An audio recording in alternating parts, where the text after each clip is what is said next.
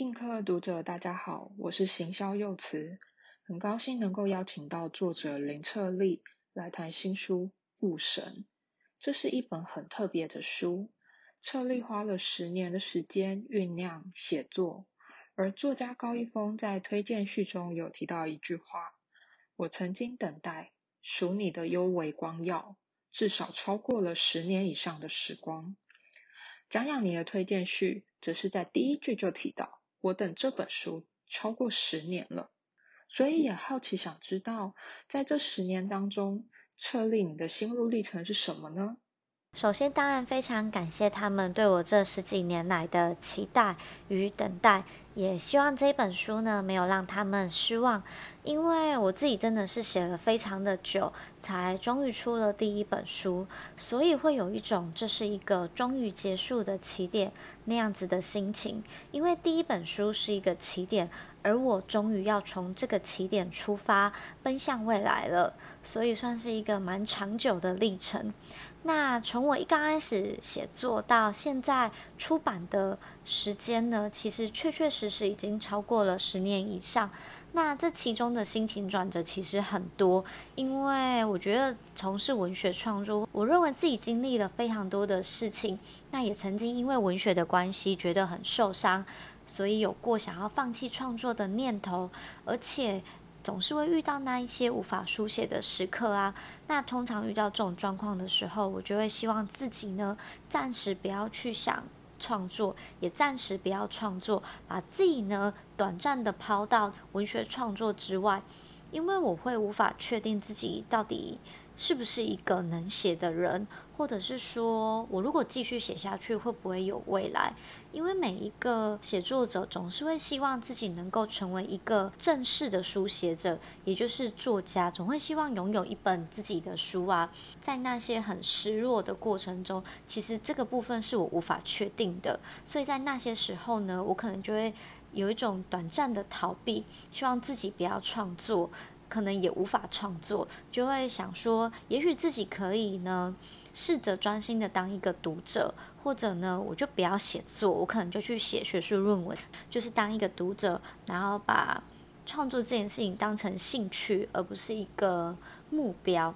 在跟朋友聚会的时候呢，当然多多少少还是会去聊到一些关于文学的话题。那也许我可能会在这里面呢，慢慢的呢，再重新找到文学对于我而言到底是什么。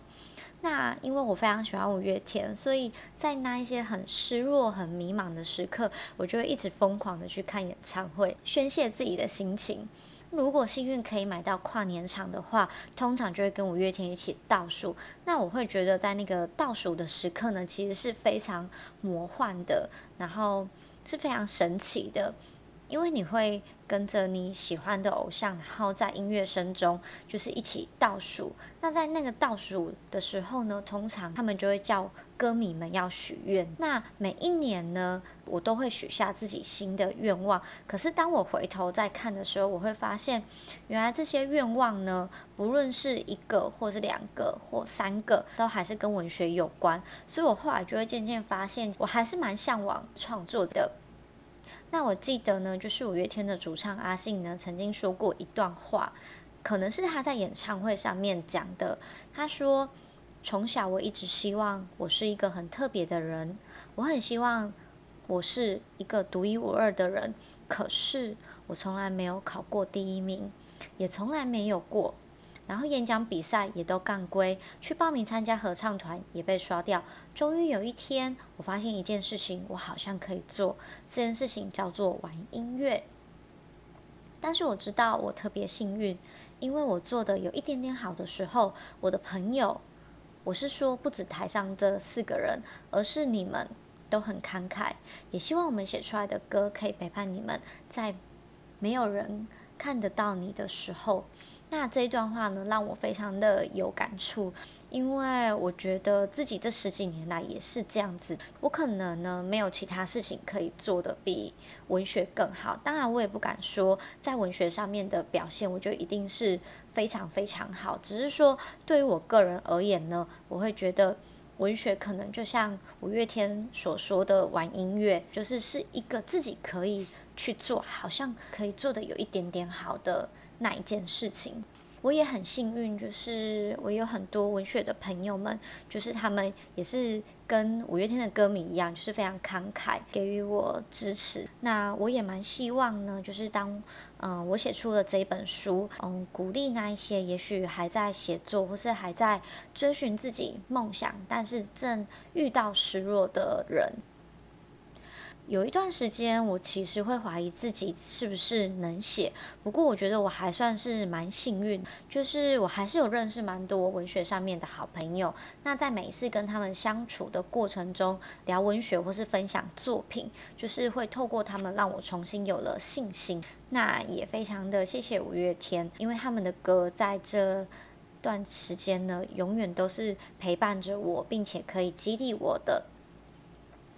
在这一本书呢，就是嗯作品集要进一步呢变成一本书的过程中，我觉得自己的创作命运有一点像是这书里面父亲的命运，充满着许多的弯曲，但我不会说这是一个曲折，不过确实不是完全笔直的路，是有许多的弯道，因为这本书跟最初我第一批书稿的样子其实差异蛮大的。然后从不确定能不能出书，到后来确定要出书了，然后再讨论书写的方向或是整本书的走向的时候呢，嗯，后来做了一个很重大的一个转向，所以我大概花了将近一年的时间。重新写了三分之二的新稿。那在这个过程中呢，我试着让自己归零，然后进一步的去思考说，关于自己的第一本书，那这又是一本要写给父亲的书，我想要说的是什么，或是说我想要在第一本书呈现给这个世界的面貌是什么，于是才成为这本书现在的模样。虽然比较辛苦一些，比别人花了更长更多的时间，偶尔我也会羡慕那一些。嗯，很早就出版自己的书，或是很早就被看见的人。不过我并不后悔自己历经了十几年才走到现在，因为我非常喜欢通过完道之后这一本书现在的样子。那在准备出版过程中。到了最后的阶段，就是已经完稿要找写推荐序的人选的时候，我其实很快就已经想好我的人选。那一个就是高一峰，然后一个是蒋雅妮。那这两位其实都是在我刚开始创作不久时就认识我了。那一峰是我大学的时候参加更新文艺饮食的老师，那也算是我的文学启蒙老师。就是文学启蒙老师其实有很多，那我觉得易峰也是。其中一个很重要的，就是他带我认识了很多很棒的小说，在那些课程里面。那在后续呢，就是他也会像朋友一样，在整个文学的路上呢，给予一种支持跟温暖。那同时，易峰也是我认识的第一位父亲作家，也算是看着我一路成长，然后从少女一直走到现在，可以算是轻熟女的阶段这样子。那。他真的就是给了我很多的鼓励，嗯，我记得在自己发邀请给他，然后呢，希望他可以为我写推荐序的时候呢，那时候易峰对我说了一段话，然后我到现在呢都还是非常的印象深刻，就是这句话有点像是刻在我心底的一句话这样子。那当时候易峰对我说。就是文学没有时间成，没有早晚，只有开始，然后就一直往前下去。这句话就是深深的鼓励了我。那我也非常的谢谢易峰，就是对我的期待，从少女时期到现在。那另外一位是雅尼，那雅尼对我来讲真的是很特别，而且是非常非常重要的人。就是他是我最初，然后也是嗯我永远的创作好友。就是我觉得我们之间的关系就是不会有任何的改变，因为这十几年来，就是我们都是这样子互相相伴。从大学最初的创作课，然后到彼此都上了嗯硕士班、博士班，然后他出了几本书了，然后我即将要出版我的第一本书。那雅尼常常也是我的第一读者，还有在那些无法书写的时刻呢，都非常的幸运有他陪伴，或是在那一段呢，我自我怀疑很深，就是蛮想要放弃创作的时候呢，我觉得都非常的幸运，因为他是那个始终相信我的人，如此我才能够走到现在，完成《父神》这本书，所以我很难。